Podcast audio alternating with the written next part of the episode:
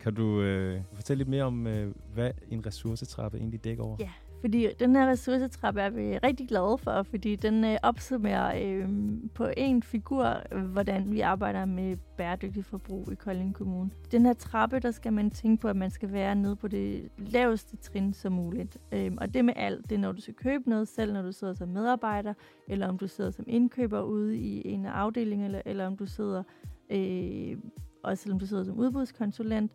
Øhm, det første, man skal, det er, at man skal stå, øh, inden man går op på trappen, skal man tænke, jamen, øhm, det første trin hedder gentænk. Så skal man tænke, har jeg overhovedet et behov? Har jeg et behov for at købe noget?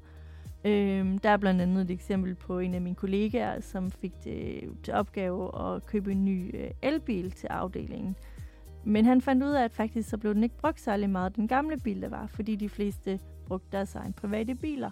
Og derfor så skulle der jo ikke købes en ny bil, fordi den var egentlig okay til det, øh, det de havde behov for. Og så var der en anden bil, som, en, øh, som der også var i afdelingen, som faktisk kunne lånes ud til de her øh, andre øh, øh, også øh, kørsler. Så, så der blev så ikke købt noget overhovedet. Så der var ikke noget behov.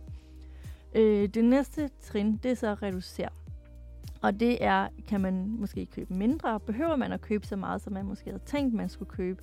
øh, kunne man måske også overveje for eksempel i et udbud og skrive ind, at jamen, der skal ikke øh, være så meget transport. Måske behøver vi kun at få leveret øh, kontorartikler en eller øh, en gang om ugen eller hver 14. dag. Øh, øh, og også øh, emballage. Er der noget afledt øh, ressourceforbrug i det, vi køber? Så simpelthen det her med at reducere på mange forskellige planer. Øhm, hvis man så ikke kan reducere det, så skal man også tænke på, Øh, kan man genbruge noget, og kan man reparere det? Blandt andet er der nogle ting i kommunen, eller den, der man er, altså nu tænker jeg også kommunemæssigt, som vi kan bruge igen. Det kan være møbler, og det er også noget det, vi arbejder på lige nu. Øhm, kan det repareres, det vi allerede har? Er det måske bare en er det måske bare en, øh, en hvad hedder det, hjul på min kontorstol? Kunne det måske skiftes ud? Og det er også i udbuddet. Kan vi få det her ind i udbuddet, så at tingene, som vi køber i fremtiden, kan repareres? Og så til sidst er det så nyindkøb. Hvordan kan vi få miljø med ind og socialt øh, ind i det her øh, nyindkøb og også i udbud. Og i alle de tre, eller alle de fire trin, der skal vi tænke de tre bundlinjer ind.